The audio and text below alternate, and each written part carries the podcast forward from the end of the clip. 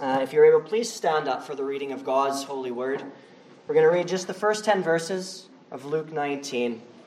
And hopefully, I'll be able to get the order right. But after I read, I will say, This is the reading of God's word. Thanks be to God for his word. Luke 19, verse 1. And he entered Jericho and was passing through. And behold, there was a man called by the name of Zacchaeus. He was a chief tax collector and he was rich. And Zacchaeus was trying to see who Jesus was and was unable because of the crowd, for he was small in stature. So he ran on before and climbed up into a sycamore tree in order to see him, for he was about to pass through that way. And when Jesus came to the place, he looked up and said to him, Zacchaeus, hurry and come down, for today I must stay at your house. And he hurried and came down and received him rejoicingly. And when they saw it, they all began to grumble, saying, He is gone to be the guest of a man who is a sinner. But Zacchaeus stood up and said to the Lord, Behold, the half of my possessions, O Lord, I give to the poor. And if I have extorted anyone of anything, I give back four times as much. And Jesus said to him, Today salvation has come to this house because he too is a son of Abraham. For the Son of Man has come to seek and to save the lost. This is the reading of God's word. Let's pray. Father in heaven, how wonderful is your love towards us in the person and work of the Lord Jesus Christ. Oh, Father, we are so thankful that this great mission of your Son still continues this day, that he is still seeking, and that he is still saving the lost. And that offers us so much hope, especially as parents.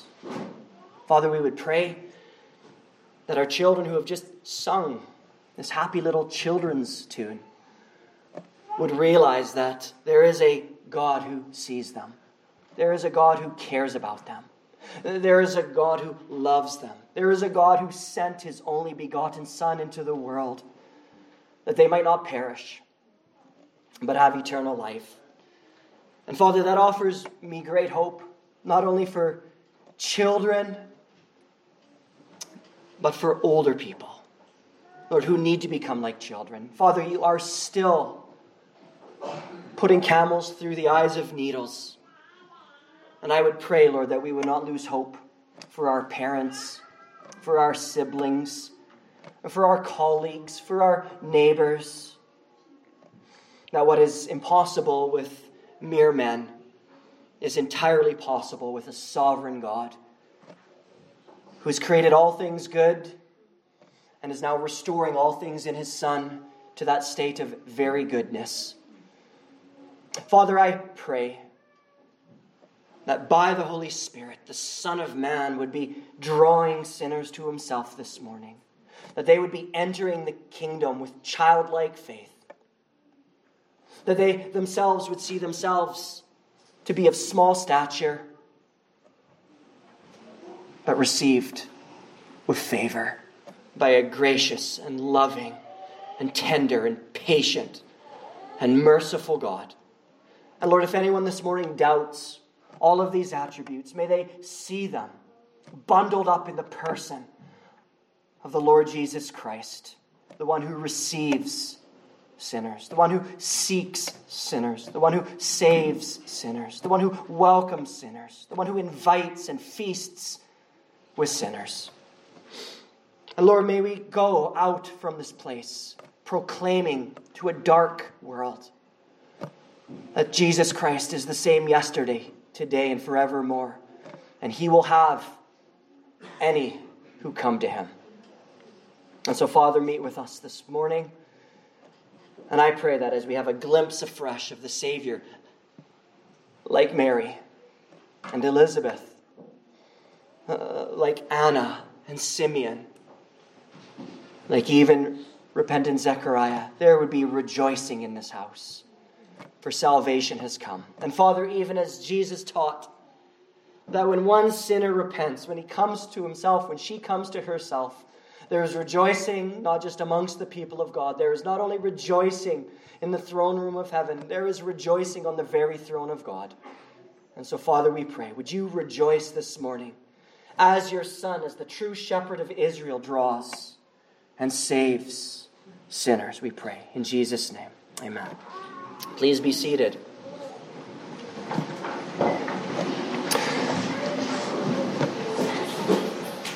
Well, this morning, we sort of meet Jesus in his last stop before Jerusalem, and perhaps you're tired of this, but that's okay. I'll keep reminding you that there is a large section, the meat of the section of Luke, chapters 9 through 19, is Jesus' journey to Jerusalem. Right? The new section begins with Jesus setting his face like a flint, to quote the prophet Isaiah. He's setting his face like a flint to go to Jerusalem. He has a mission. And that mission has just been articulated in the previous chapter where Jesus reminds his disciples that he must go to Jerusalem. Not because there's a nice stay for him there, because there's a, a, a nice little restaurant he needs to revisit. It's not because he has family he needs to visit so much, but because he has a divine mission where he must go to Jerusalem and he must be rejected by the established religious elites and he must be handed over to the Gentiles and he must be mocked, and he must be flogged, and he must be spat upon, and he must be rejected, and he must be hung upon a cross, and he must be raised from the dead on the third day. He must go to Jerusalem. Because as he taught, it is in Jerusalem where salvation will flow out of. And so, if this helps you, Luke and Acts is all about geography. Jesus goes to Jerusalem to procure salvation for his people, and then the book of Acts is about salvation going forth from Jerusalem through his people. But before Acts, first Luke, I must go to Jerusalem. And so, as it were, he is trekking, and we are trekking along with him, and he is teaching his disciples what discipleship is like. This is what it's going to be like as you proclaim the kingdom while I am gone, as I'm preparing for my return. And we saw last week this fancy word chiasm. I'm going to keep just repeating it because eventually you'll be able to, to repeat and regurgitate such fancy terms to show off. No, but so you can interpret your Bibles better. And a chiasm is A, B, C, B, A, or A, B, B, A. And it's a Jewish way of explaining that there's a central thrust, a central truth that we need to fix on. And last week I told you the, the chiasm of this final section is you must become like children. Okay, and so we have pictures of what it is like to become like a child and enter the kingdom. And then we also have pictures of what it is like to not be childlike and to reject and not enter the kingdom. And so last week we saw the rich young ruler. He is not an example of childlike faith. He is still relying upon himself. He is not willing to come to Christ on Christ's terms. Well, this morning we are going to see again what it looks like to enter the kingdom. It is Zacchaeus becoming childlike. And this has nothing to do with age, but everything to do with a humble, receptive heart, of course, that God Himself has prepared. But I want you to see that Zacchaeus is the picture of a child who receives the free gift of salvation, the child who receives God's grace, the child who is not trying to earn salvation. The child who is not saying, Look at how great I am. The child who, who, who realizes, I have nothing to give. All I can do is receive God's grace as a free gift. Well, that's Zacchaeus. We move from outside of Jericho, that's the blind man named Bartimaeus. I am quickly skipping over that because we are gone next week, and I wanted to close off this section with Zacchaeus. But look at 1835. Jesus is approaching Jericho. This is something you might want to do is, as you read through Luke sometime. I, I, did in my notes, and, and from 9 through 19, you just sort of, you know, you got your little map going on, and, and he's far, and then he's getting closer, and he's approaching, and then he enters, and then he's passing through, and then he's passing past Jerusalem. And, and he's about to enter Jericho, and there's a, a blind man. And in my Bible, what I've done is I've underlined blind repeatedly because it is a key concept. It's a key concept not only in Luke, it's also in Mark and in John. That there, there is a blindness that must be overcome, that, that there's the impediment of a man who wants to come to Jesus, but he can't see him. Okay, so, so we have a, a, a, physical impediment of blindness in Bartimaeus that must be overcome. And Jesus, as God, as the Son of David, as the messianic Savior, is able to overcome that. He is able to give sight to Bartimaeus that he might see Christ and follow him. And there is spiritual application. Go and read Mark 8. Mark's even more clear. That the disciples need to see Jesus rightly before they can follow him. That Jesus as the son of David, as the conquering king, is going to suffer. He's just explained that. I'm going as the Son of Man. Oh, like Daniel 7, to come and to judge? Yes. But the Son of Man must go as it is written of him, and he must die on the cross. And for us to understand that that is the glory of God in the face of Jesus Christ as the suffering servant, we need to have our eyes opened in conversion and in sanctification. See, the disciples need to realize this. As blind as Bartimaeus is physically, so is Zacchaeus spiritually. Zacchaeus also has a sight impediment. He needs to see Jesus. And Jesus is able to overcome that. So here's Jesus approaching Jericho. Now, understand there's a great retinue with him, there's a great caravan, there's a great crowd. And as you read through this, you see that the crowd is, is building, it's growing, because Jesus is entering Jerusalem for the last time. This is the third time, if you're following in, in John's gospel, and this is the Passover that he must enact. And, and, and as he's moving on towards Jerusalem, as he's getting closer, he's increasingly revealing himself. He did not rebuke uh, Bartimaeus when he's a Son of David. He didn't say, Shh, quiet. Now, early in his ministry, he's like, don't let people know. But now, as he's about to enter into Jerusalem, as he passes through Jericho into Jerusalem, mounted on a lowly donkey, fulfilling Solomon, people are beginning to buzz, and the crowd is getting bigger. He heals this man. He receives the title Son of David. He bestows mercy unwaveringly upon him. He heals the man in fulfillment of Isaiah. Of Isaiah that, that, that this Messiah is going to cross over into the promised land. He's going to cross over the Jordan and he is going to bring sight to the blind. He's going to bring healing for the lame. He is going to preach the good news to the poor. This is Jesus, and he is now receiving these titles. And so when it says he entered Jericho, there's a big crowd with him, there's, there's a buzz. Jericho in Jesus' time is not the same Jericho of the Old Testament. Right? You know the story in the book of Joshua. They circle it around for seven days and the walls collapse. Well, Jericho of Jesus' time had been rebuilt by Herod, and it was the paradise of Palestine. Okay, you can read about this. I'm not going to get into all the historic, historical stuff, but, but this, is, this was the most sought after place to live in in that region. It, it, was, it was nice in a fertile valley. Uh, there had the aqueducts. There were trees flowing everywhere. This was the primary trade route. This is where you could get rich. This is where it was nice and warm. This is where I would like to move come October. I don't like cold. And this was the warmest, most humid, um, most uh, flourishing place you could live. And Jesus is entering. And you think he's going to pass through, but we're going to realize that he has a mission. And his mission will be accomplished in Jerusalem, but his mission also requires him to be seeking and saving on his way to Jerusalem. So here's Jesus. It says he entered Jericho. Okay, and, and you can see here that, there, that if you have a map at the back of your Bible, that he's entering from the northeast and he's crossing over the Jordan. And that's theologically significant.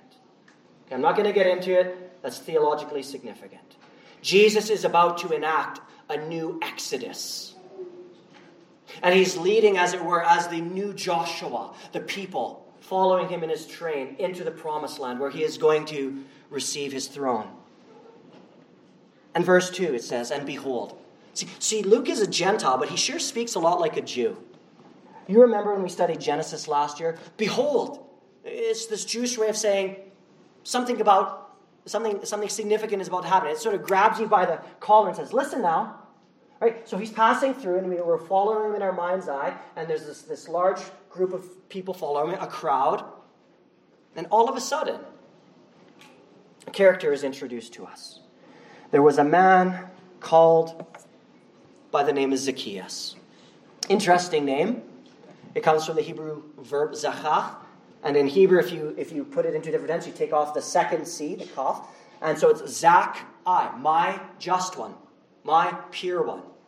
And as we're going to see, Luke is full of irony. Inspired by the Holy Spirit, we're going to see that at this moment, Zacchaeus is anything but pure. He is anything but just. He is anything but righteous. However, by the time the story is done, he will be fitting of his name. And I can only think of his parents naming him. Right? Names had significance in, old, in the Old Testament and in the New. And you can imagine the parents, godly parents, saying, Oh, that he might be pure, that he might be my pure one, that he might be our just one.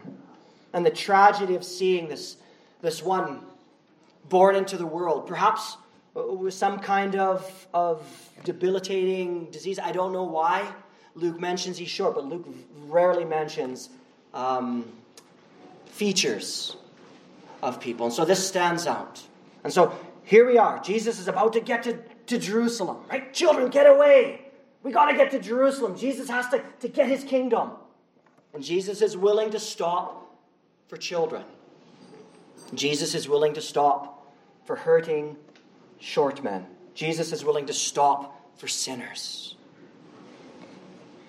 Now, he was a chief tax collector, and he was rich. Very emphatic in the Greek. Now, we saw in chapter 18 that tax collectors were hated, but tax collectors could be saved. And so Luke is telling us here not only is he a tax collector, he's an architelones. Arch, right? An archangel or an arch fiend or an arch fill in the blank. Not only is he ripping off his own people, he is actually ripping off people who rip off his own people. That's unbelievable. Right? Like, like he, he owns, as it were, the primary trading route. Right? Like if stuff is coming in from a place called Perea, that's just northeast of Palestine, and, and you're in this fertile area full of aromatic spice and gum, not chewing gum, but, but gum, right? And, and trees and everything you need. And this is the primary way by which caravans come in. If you can control that, right? It's like, it's like back in World War II. If you can control the English Channel, you rule the world. Right? You, you can't sneak across other borders. This isn't, you know, you, like in the United States where people are sneaking wherever they want. You got to get through this way. And if you can gouge people coming in, and if you can set up shop and then, then so prosper that you actually have underlings under you, this guy's exceedingly rich. And if you're paying attention, you'll remember from the previous chapter that people wondered can rich people get saved? I guess not. To which Jesus reminded us what is impossible with man is possible with God. This guy's not just rich, this guy's super rich. And he's not just a tax collector, he's not just a sinner, he is a super sinner. He is an arc sinner. This guy would have been multiple. I can imagine, you know, two Jewish guys just seeing, you know, they're, they're sitting there doing something Jewish back then. I don't know, playing chess, let's say. And, you know, they see the tax collectors you know, and Simeon says uh, to Mark, Boy, I hate those tax collectors. And then this skulking little sinner named Zacchaeus walks by says, like, But I really hate that guy.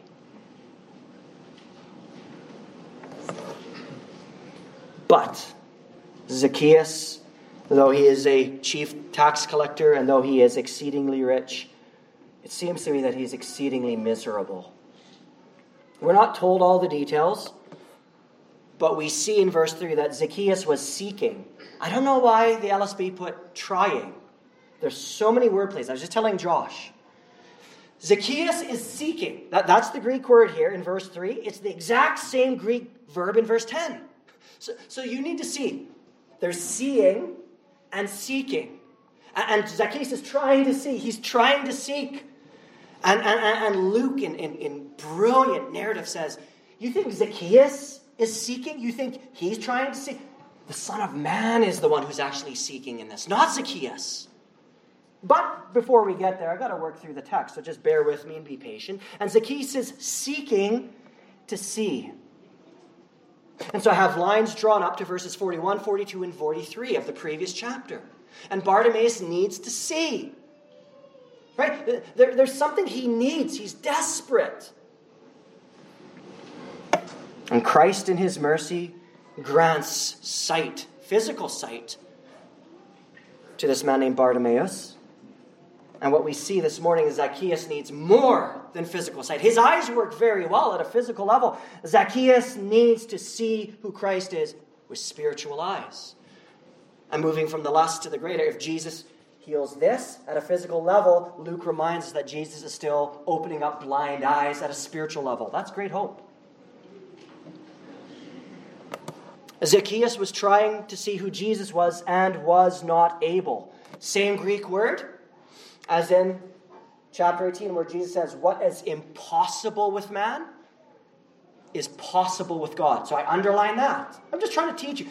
Read your Bibles with, with pens and, and, and pencil crayons and markers and all kinds of things, and circle and draw lines. The Word of God is wonderful.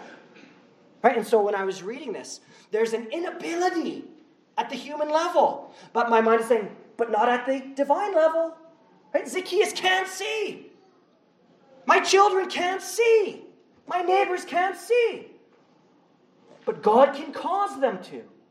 And so, like the importunate widow, which started this little journey, we're coming to the just judge. We're coming, right? I want you to see that, that in all of these vignettes, all of these little, you know, snapshots, these, these pictures, these scenes, these personal profiles, that it's not so much seeing the widow Uh, not so much seeing children or tax collectors or rich young rulers or Zacchaeus. It's seeing who Christ is. This is the heart of God. It's great to see the heart of Zacchaeus, but what we need to see is God's great love for sinners, whether a widow or a tax collector or a wee little man who is hated and castigated and rejected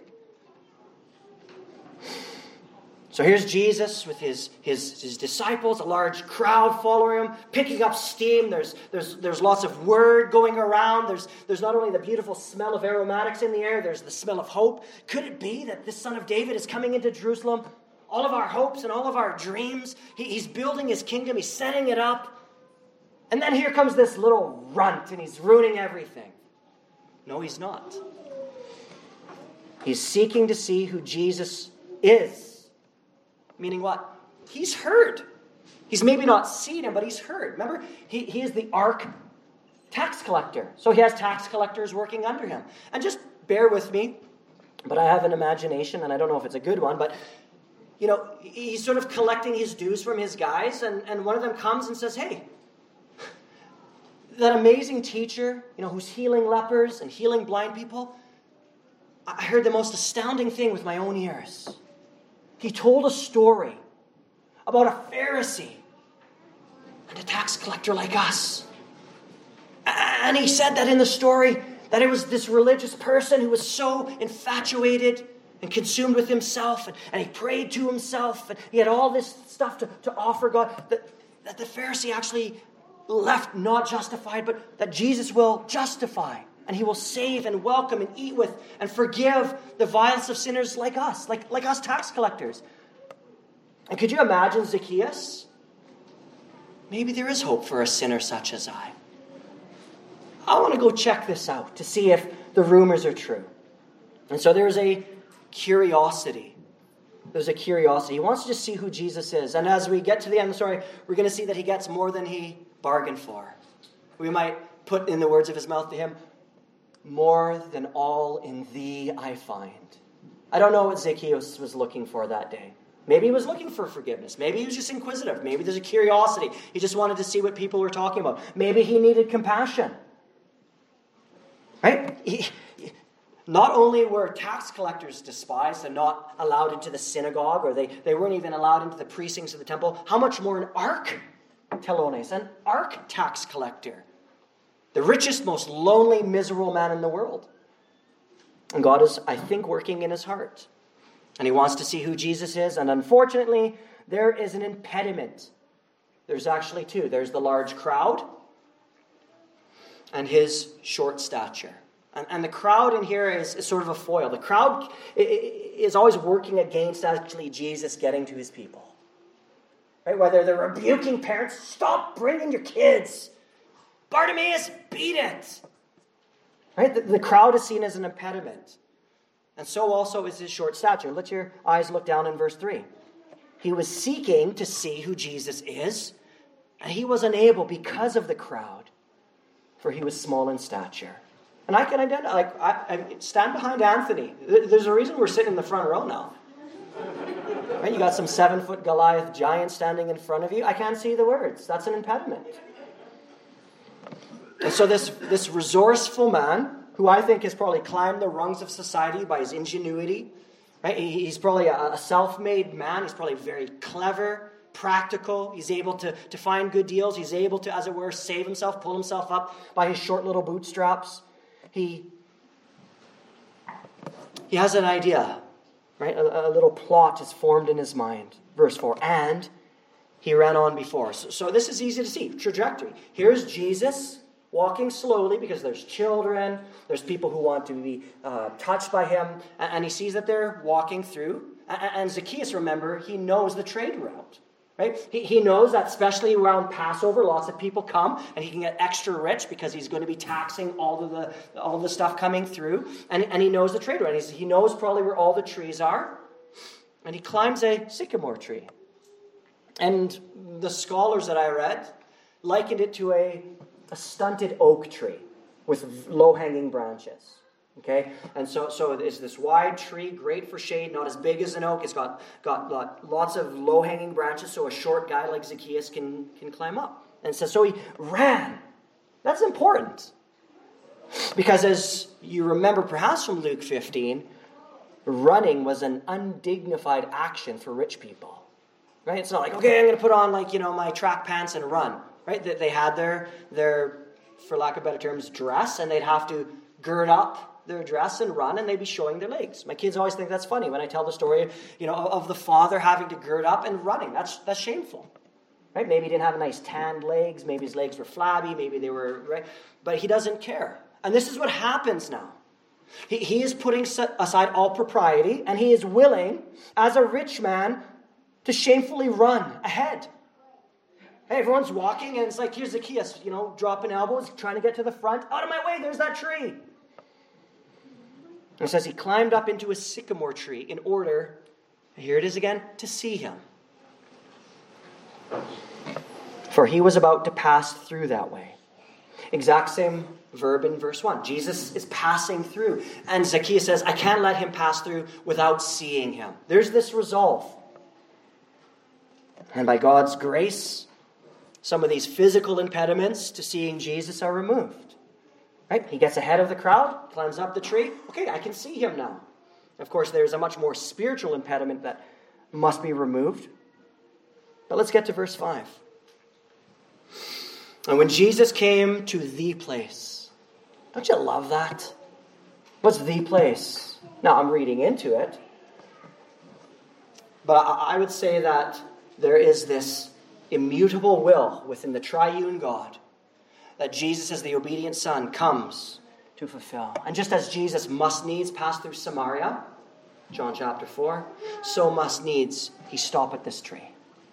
And from all eternity past, this is me again being imaginative, God saw that there would be a tree planted there and that no one would cut it down, that disease or, or anything would, would remove the tree. That this tree had been predestined for this little man to climb it, to have just the right height heighted branches, to have just the right perspective for, for this little man to see Jesus. Jesus came to the place. Pastor, you're reading into it. Okay, well, maybe I am. But he comes to this place, to that place. And, and Zacchaeus is doing all the looking. But verse 5, someone else does looking. It's very interesting. It says that Jesus looked up. The exact same Greek word used in verse 41, 42, and 43 of chapter 18. Bartimaeus, what do you want? Anablepsa. I want to look up. I want to see from above. Anna, to see. To see above. I want sight from above. And a wonderful thing here is we have Zacchaeus, as it were, with a horizontal sight, and here now we have a vertical sight. I think that's what Luke is doing intentionally under the influence of the Holy Spirit. Jesus comes to the place. He's busy. Right? He's got lots going on. He, he's got the inward turmoil of knowing what's happening in Jerusalem in just a short time. But he also has a divine appointment that he must keep. Right? He's better than Gandalf. Right? Gandalf is never late or early. He's precisely where he needs to be at that precise time. That's fun in a movie, but how much more reassuring it is when it's God in flesh. And so here's Zacchaeus with all of his anxieties and all of his problems and all of his longings, and he's looking up. And amazingly, just try to, I'm trying my best to paint. I'm not a good painter, but I'm trying my best to slow it down and just imagine the scene. And the Son of Man, he looks up and he says to him, Zacchaeus, pure one, righteous one. And in Hebrew, when you have that yod at the very end, it means my, my pure one, my just one, my righteousified one. Hurry and come down, for today I must stay at your house. Hurry. No lollygagging. Like John Calvin in his little motto, he says, My heart I offer to you promptly and sincerely. No dilly dallying. No burying your father who's died. No dealing with, with sales. Right? Remember that? Let me go first, do this. And Jesus says, Let them do that. You follow me. And there's this wonderful, irresistible gaze of God that irresistibly draws the elect, whether it's fishermen casting nets, whether it's Levi the tax collector who follows him, or whether it's now Zacchaeus. I don't know what it looked like. One day we will look upon his face and we will see that look in his eye and we will know. And so the eyes locked, I would think. And Jesus looks at him. He says, Hurry up. You ran. You, were quick to run to get up that tree. Be even more quick to get down that tree. Expo- but my legs might be exposed. But my undergarments might be. That's all right. He's not thinking about that. He sees Jesus, and he will offer swift obedience. But before we get to verse 6, there's some interesting things happening. Zacchaeus, hurry and come down. Four. Right? There's a reason. And Jesus is like, yeah, you know, I need a good laugh right now. Zacchaeus, climb down, climb up. No, Jesus is not like that because for today. And I've underlined that. That's a very significant work, word, sorry, for Luke in his gospel. Today. And if you were to do a little word search for the word today, or the, the Greek words um, um, you, you would understand that it has to do with, with, with receiving salvation according to God's timetable. Okay? And so this is very important. Hurry and come down for today. Starting all the way at the beginning of Luke, seeing that salvation has dawned today in Messiah. And so as you're reading through Luke, you're like, uh oh, today something's happening. Something about, something amazing is about to happen. For today I must. And I circled the word must. Luke loves this word. Dei, D E I in the Greek. And he uses it more than any other author to show that Jesus has a, a divine plan that everything's happening according to a divine timetable. I must. It's not like, ah, you know, I'm a little tired. Maybe we'll see what Zacchaeus is doing. Right? When he says, I must stay in your house, it's not because he's looking for a bed. Maybe. So much more is happening. Okay? He could easily get to Jerusalem. It's not that far. Right? Like the road between Jericho and Jerusalem, it's a well traveled one. Yes, there's robbers, chapter 10, but Jesus can easily get there, no problem. So he's not looking for a free meal, he's not looking for free room and board. He's not seeking to get something, he's seeking to give something. For today, underlined, I must, highlighted like crazy, I must abide. I must remain. I must stay at your house. And I love what happens in the divine calling. Zacchaeus doesn't ask a lot of questions. He doesn't think, oh no, the house is a mess. Jesus tells him to do something, and from the heart, he obeys. Verse 6. Same Greek words in verse 5 as verse 6, which commentators say is emphasizing, highlighting um, Zacchaeus' precise obedience. Hurry up, come down. He hurried up and came down. Some of us need to hear that. Sometimes we, we're like, I'll take the first one, but not the second one. I'll modify it. No. Right? Zacchaeus knows he's hated, and he's now been singled out. And he puts all of that aside because he has seen the Savior. And he hurried and came down and received him. That's a word that's used in the Gospels of faith. He received him gladly. I don't like that translation. You probably noticed I, I read it a little differently. In Luke, this word means to rejoice. And this verb is used in rejoicing when salvation has come through Messiah, starting with the songs in chapter 1 all throughout. The rejoicing that happens among the angels in heaven three times in Luke 15, same Greek word. So, so gladly is good. Rejoicing is accurate. He's not like, oh, this is good. He is rejoicing. Why? Because he has been saved. This is the rejoicing that accompanies belief and salvation. He hurried down. He's not dilly dallying with the Messiah. Can I say this morning? I pray, we pray, that as the gospel is preached, God would so open up the eyes of unbelievers, they wouldn't even care what their parents think. They wouldn't care what their neighbors think, their coworkers think. They would obey Christ and come to Him in faith rejoicingly. And I pray that we as believers would do that as well. What is it that caused Zacchaeus to hurry and come down in obedience? A glimpse of the Savior. That doesn't just happen at conversion, by the way. That is your sanctification, believer. Are you having a hard time giving something up? Right? Zacchaeus is about to be incredibly generous. He is about to become for us an example of how to live with riches.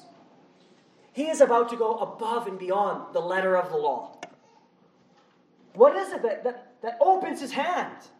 Right? He's clenching riches. He's willing to hoop his neighbors. He's willing to rip them off and scheme and do all kinds of wicked things. He's willing to do that because he now loves money more than anything else. You need to have a treasure that surpasses that.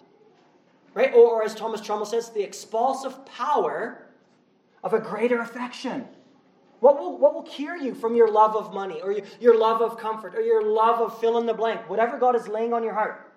Whatever is your functional idol, we might call it. Not just for Zacchaeus, but this is for Ryan Case. This is for you, struggling. The Lord is like, I want you to give something up. And like, it's a hard deal. You need to see the Lord Jesus the way Zacchaeus did.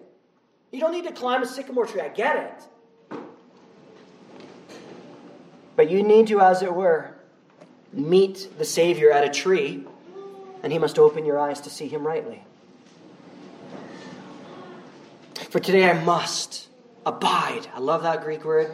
That's John 15, by the way. I must abide, stay, remain in your house. I'm not just coming for a, you know, not an eat and run. This word has to do with identifying with sinners. And he hurried and came down and received him with rejoicing. That's the telltale sign of conversion, by the way. Joy inexpressible, filled with gladness. If you can't rejoice at the thought of having your sins forgiven, I would ask you to question your salvation. Oh, pastors, you shouldn't do that. I'm just saying what the Bible says. I get it. I have bad days. I'm not rejoicing 24 7. I get it. But I would say that, that, that the, the, the response to such grace and lavish love to undeserved, wretched, vile, ark sinners is rejoicing. So we see Zacchaeus seeing Jesus, Jesus seeing Zacchaeus, but there's now another, as it were, character seeing. It's the oikos, that's the crowd. And when they saw it. Do you see that in, in, in verse 7? And when they saw it, so, so Zacchaeus sees, present tense, rejoicing. They see, present idea, grumbling. Anyone want to take a guess at what that Greek word is? Gungus moo is the noun, and that's what Charles, right? Everyone remembered Gungus moo. If you get a cow, you name them Gungus, because then you say Gungus moo. Ing. So this is the verb, and it's gongudzo. But it's not just gongudzo. It's dia gongudzo. And in Greek, whenever you add a preposition to a verb, it intensifies it. It's only used twice in the New Testament, here and in Luke 15, where the Pharisees, they look at the sinners that Jesus is eating with, and they are super grumbling. So Zacchaeus is super rejoicing, and this is not just like a, a little grumble. Right? If you've got kids, you want to see this? Give one of your kids who doesn't deserve it something good, something great, and, and see how they respond. You'll see gongudzo. And if it's something really awesome that they love, you'll see dia gongudzo. And that's what's going on here. You have one seeing and rejoicing, you have others seeing and grumbling.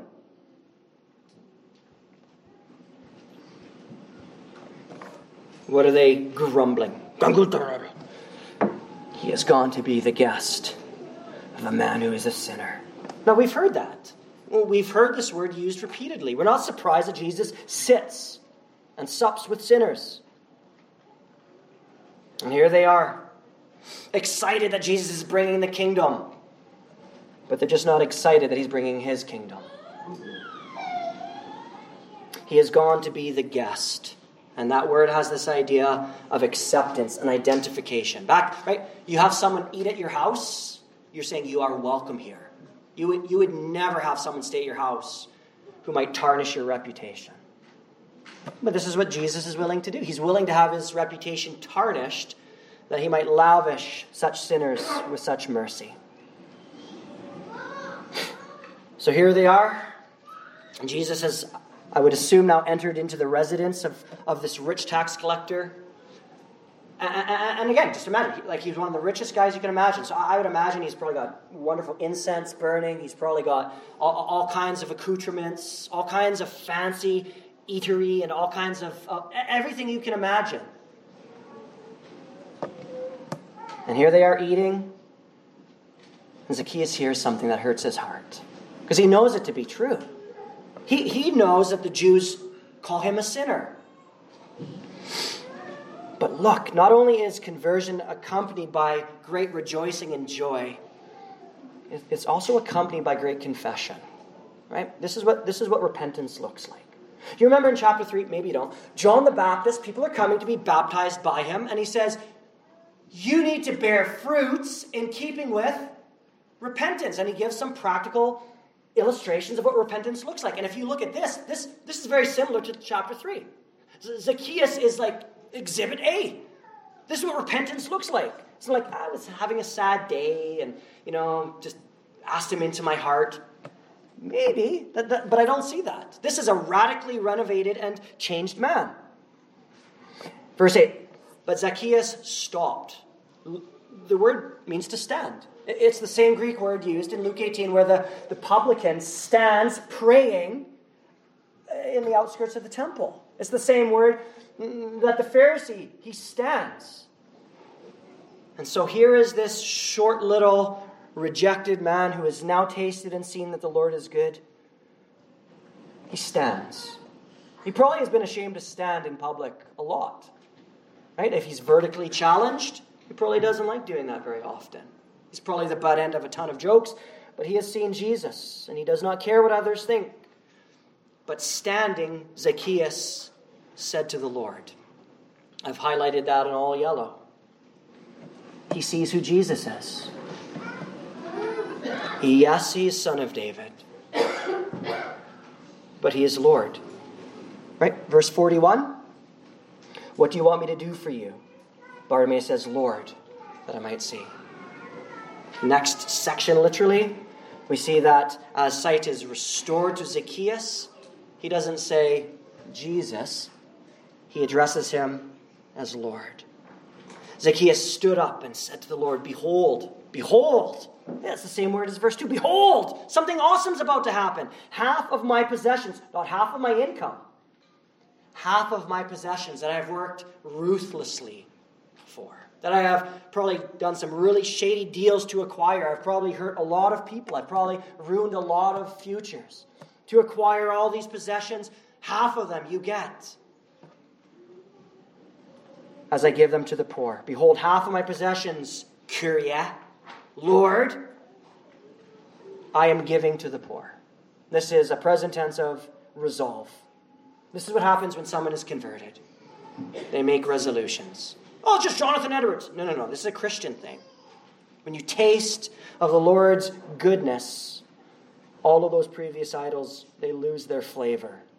And so he's willing and desiring and resolving to give half of his income. No, half of his possessions. And if he is a super rich guy, that's a lot. Hmm, money doesn't have a hold of him like the rich young ruler. And if I have extorted anyone of anything, I will give back four times as much. I'm not going to go there. Just read Exodus 22. Right, where Moses in the law is explaining how thieves are to repay those from whom they have stolen. Four to five times as much. What is Zacchaeus doing here? He is confessing his guilt. I was a thief. This is what you call a first class condition. Not maybe I've wronged some people. I have wronged people. He is owning his sin. This is what repentance is. He's not passing the buck, he's not making excuses. Lord, you see me. You know I'm a sinner. I know I'm a sinner. But I have tasted and seen that you are good, and I will display that I have repented by fruits that accompany my confession. And so he's willing to give up half of his possessions, and he's willing to give back four times as much that he's stolen. Now imagine, I don't know, how old is Zacchaeus? I don't know. Maybe, maybe he's just Johnny new on the scene. But imagine if you've been robbing people for 20 years. Repentance is exceedingly costly. It's the free gift of God. Please hear me out. God grants repentance. But it don't make it easy. What do you need to repent of?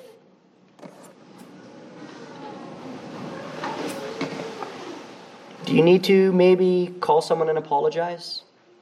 Have you robbed someone of their dignity by slander or gossip? Have you ripped someone off? I don't know. But if you're a professing Christian, your repentance will have much weight to it and substance. Remember, this is the guy rejoicing. He receives Jesus gladly, and I don't think he's murmuring or gungudzing. I'm giving it up. Uh, you know what the text that came to my mind is? Matthew 13. Right? There's the story of a man who's just wandering, as it were, in a field, and he stumbles over something. What is this? Go grabs the spade, digs up. Oh, somebody buried, right? They don't have, right, Bitcoin and, and, and other unreliable kinds of investments.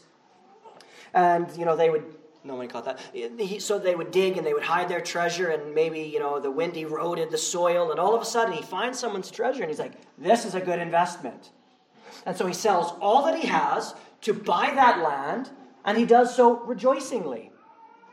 And Jesus is saying that's what the kingdom of God is like. I don't think Zacchaeus rejoiced to receive Jesus, as it were, or to be received. Right? I don't think he's just rejoicing over the fact that his sins are forgiven. He's rejoicing to give up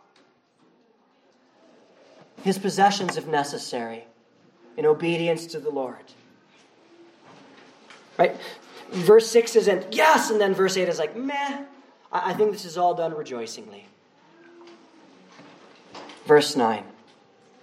And Jesus said to him, right? So now Jesus is also making a public declaration, not only to Zacchaeus, but to the crowd and perhaps Pharisees who are listening. Today, right? Remember, says, I must come to your house today. That in the, the, the foreknowledge, in the preordained mind and will of God, that on this very day, at that very moment, at that very second, Zacchaeus would receive salvation. I must go through Jericho. Why? Because today is the day Zacchaeus comes home. Jesus said to him, Today salvation has come to this house. Verse 42 of chapter 18. Just bear with me. And Jesus said to Bartimaeus, Receive your sight, your faith has saved you. And so I think Zacchaeus and Bartimaeus have a lot more in common. One might be blind, one might be short, I get it. But they both receive sight, they both believe, they are both saved, they both follow Christ. This is the salvation that Mary sang of that has come to the people of Israel in the person of Messiah, of the Lord Jesus Christ. Today's salvation has come to this house. Isn't this wonderful? You're like, no, I thought Jesus came to the house. Exactly.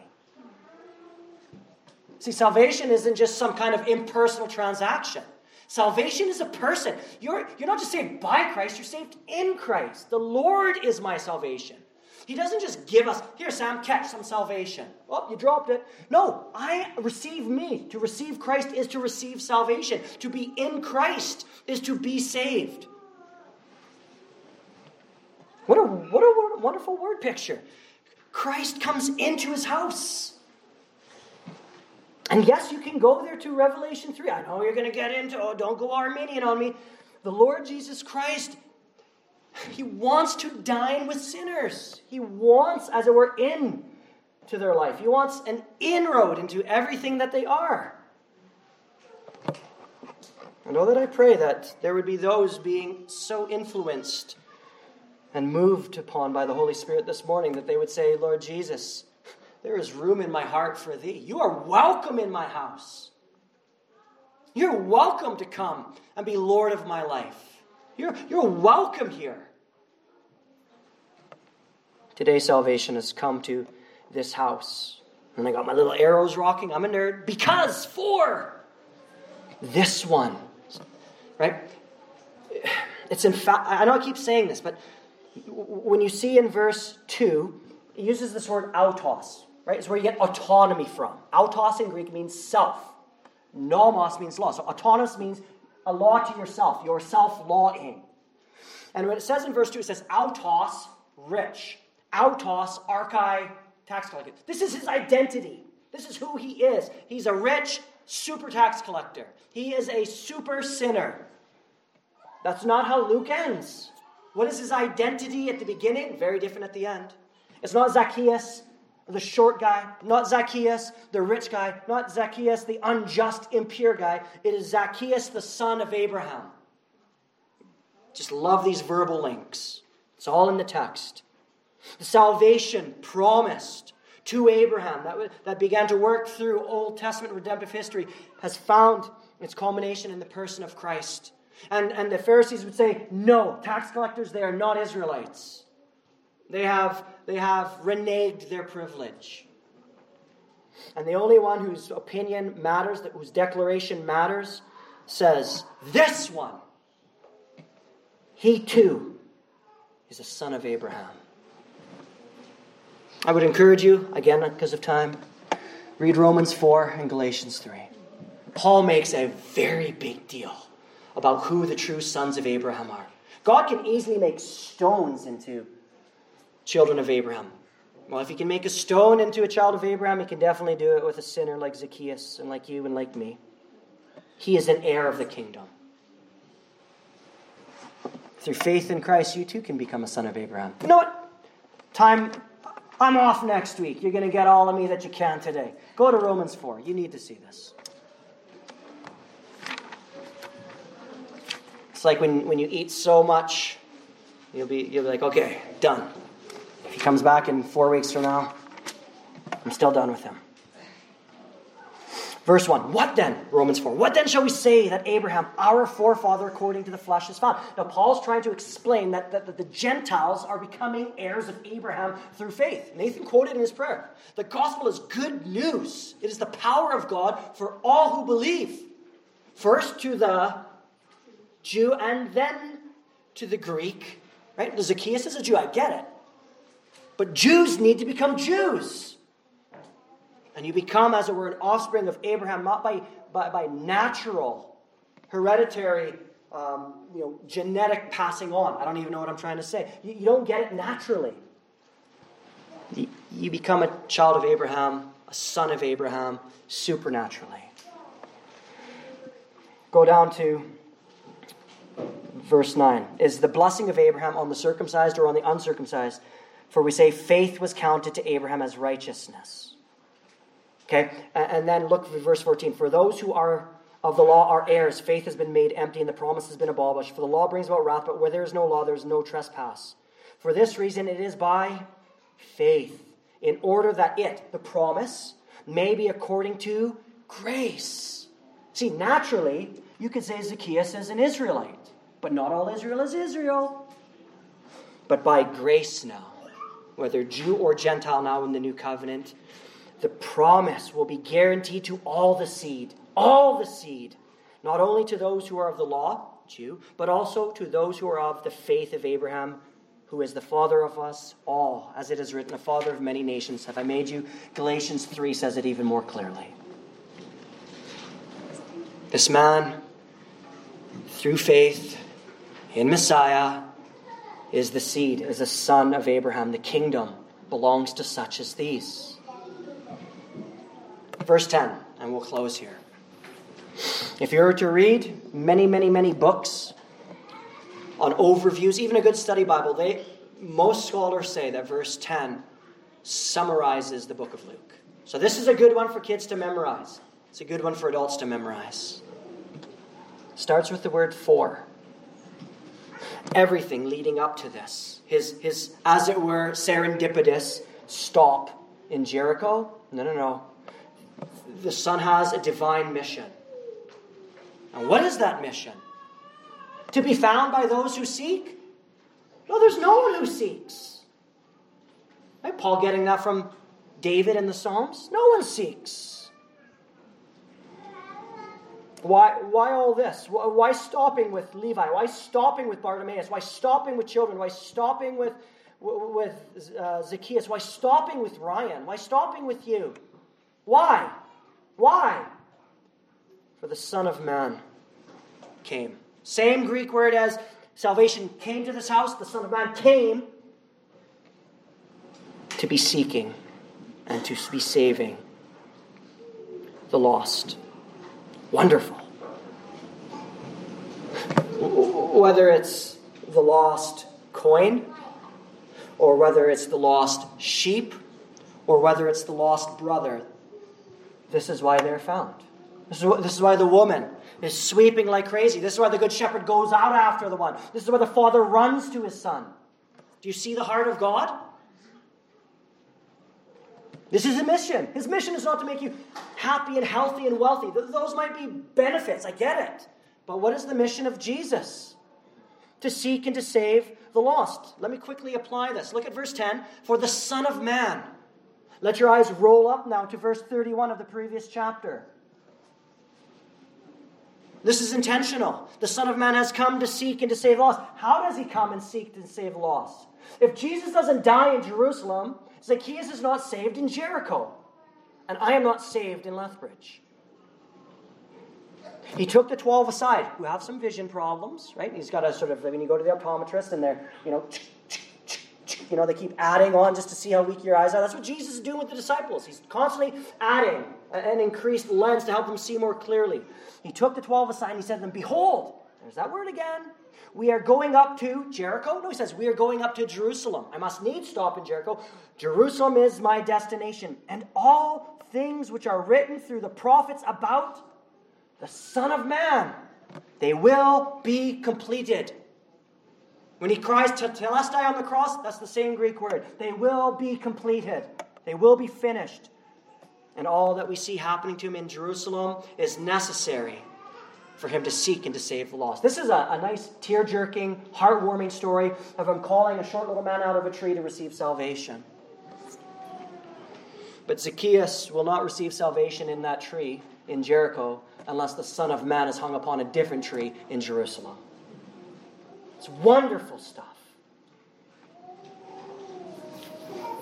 Are you lost? That's how you know you have sight. You need to see yourself as a lost one. Is the Spirit working? Do you, receive, do you, do you realize that you're a lost, ruined, helpless, childlike sinner? Have you called upon the name of the Lord? Children, do you realize that you're lost apart from Christ? That you're not born into the kingdom any more than a Jew was born into the kingdom as a son of Abraham? That your parents might be offspring of Abraham through faith, but you need to become one by faith as well? I can only pray that God is so working in your life the way He must have been working in Zacchaeus. And I pray, parents pray that Christ would give your children this curiosity, that they to have, have a desire of this compassionate Christ, that they would want to see Him, and that seeing Him, they would trade everything in the world gladly, rejoicingly for Him. Perhaps you feel lost. Perhaps you feel like Zacchaeus, that everyone hates you, no one will receive you. Right? You're a spiritual hermit, a spiritual leper. No one wants anything to do with you, not even churchy people. I don't know. You feel absolutely lost. This verse, I hope, encourages you. The Son of Man came to seek and save the lost. I pray he's seeking people in this auditorium this morning. And I pray that he's saving people in this auditorium. I pray that he's giving sight that they might see him, believe him, and follow him. Let me apply this. I have one thing. One thing. This is application for us as believers. If you're an unbeliever, oh, come to the Savior. He will gladly abide with you. He will gladly dine with you, identify with you. He will have you. But for believers, when it says that the Son of Man came to seek and to save the lost, it's the picture of a shepherd. And the text that came to my mind was Ezekiel 34.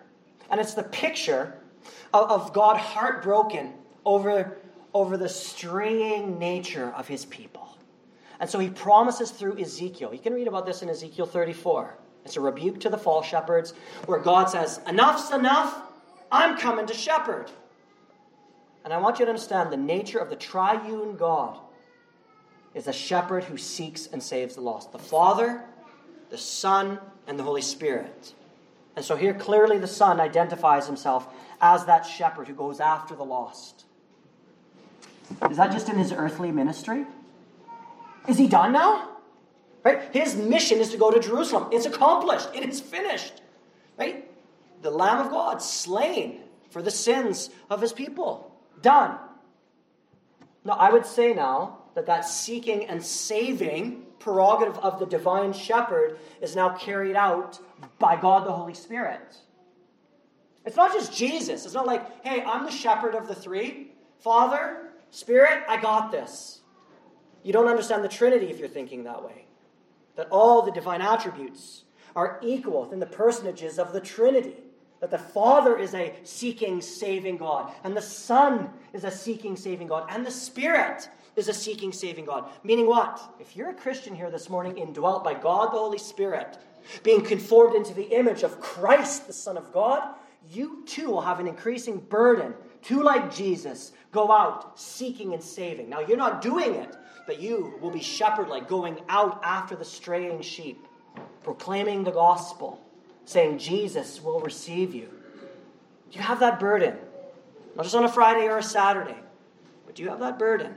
And I want to encourage you because Luke finishes in chapter 24 where Jesus now passes the baton off to his followers. Right? The seeking and saving is happening as we lead family devotions, as we share the gospel, as we have people in our house on a Saturday and tell them about their need of Christ. Pray that God will give us a greater burden to see the lost sought and saved by the Savior through us, his willing and rejoicing servants. What a way to end! This is the last stop before Jerusalem. And this is the picture Luke leaves us with. I'm rejoicing because I know I'm like a Zacchaeus. No stature jokes. Rejoicing that of all the wretched sinners in, in the world, you know, that he would single me out in the crowd single me out and say, Ryan, today's the day.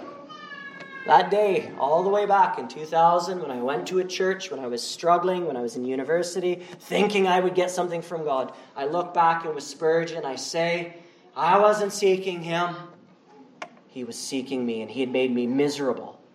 All the money I thought I would get in dentistry, would not satisfy. All of the friends I thought meant nothing. If, if you're miserable here this morning, that might be actually the Savior seeking you, causing you to say, This world means nothing to me. I have, an, I have a restlessness that the world can't satisfy. And perhaps that's Jesus seeking you. Would you quit kicking against the goads? As it were, would you invite him into your house? Would you call upon his name and receive the free salvation he gives? So Jesus loves to dine with sinners. That's what the Lord's table signifies. He's just loved to dine with sinners in his earthly ministry. Oh no, by faith, as expressed in, in the bread and the wine, juice. Jesus reminds us he loves to eat, to remain, abide, accept, identify with his sinful people, and that it's sheer grace. And so please, don't just eat this thoughtlessly. Remember Zacchaeus with the King of Kings eating in his house, receiving him. And as you have, as it were, a sup with the Lord Jesus, as we dine with him, oh, that our hearts would rejoice and that we would say, Lord, eating with you is more important than anything else. Behold the half I give. Let's pray. Father, it's been a long sermon, I know. All I can pray is that your Son was lifted up, that he was seen as the sufficient Savior, uh, as the, the, the great shepherd, that, that, that he expresses your heart most fully towards lost and ruined sinners. And Father, I would just pray that even this morning there would be rejoicing in heaven because someone in a small backwater town called Diamond City in a province nobody knows about was regenerated and had their sight restored to see Christ as he really is Lord, Messiah, Savior, friend, brother. And I ask, Lord, that we too would have this burden greatly upon us, not as a means to earn your favor, but to declare your grace. And as we partake by faith of the table, may we be reminded of your mercy. Lord, there are people in this world we would never want to be seen with eating. And it's a marvel of marvels that the spotless, pure one, the righteous one, would so stoop in his love and grace to dine with the sheep he came to save. Lord, restore us and rejuvenate us. Give us grace, Lord. For those who are hurting, would you heal their hearts? For those who are lonely, would you come alongside and remind there is a brother that sticks closer than anyone else in the world? Help us to leave this place with good news to the chiefest of sinners. Father, we pray in Jesus' name.